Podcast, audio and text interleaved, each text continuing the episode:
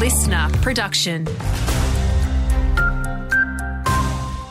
G'day, Tom Parry with you. A supplementary election will be held early next year to fill a vacancy on Wattle Range Council. It will be conducted entirely by postal vote with a return date of March 12th.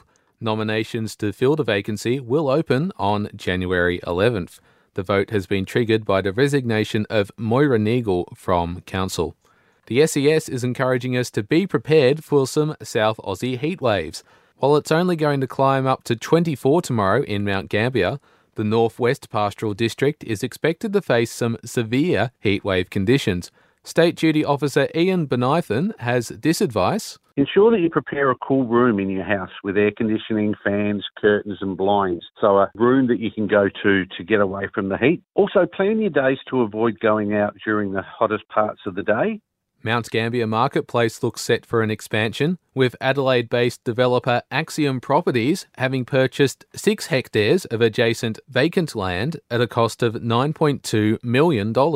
It's not yet known what the expansion will contain, but there is room for up to 17,000 square metres of retail space, and the project reportedly has strong interest from major retailers. And the ongoing pay dispute between teachers and the government looks to have been resolved, with the Education Union having accepted a fresh pay offer. In basketball, the Mount Gambier Pioneers have picked up some WA talent for next year's NBL 1 South season.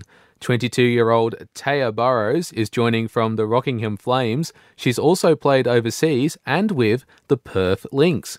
Pioneers president Tom Kosh says they've been working on building a quality roster had a, an outstanding 2023 season with our women's and men's teams both reaching the NBL One South preliminary final, but we'd like to be able to think that we could go one step further.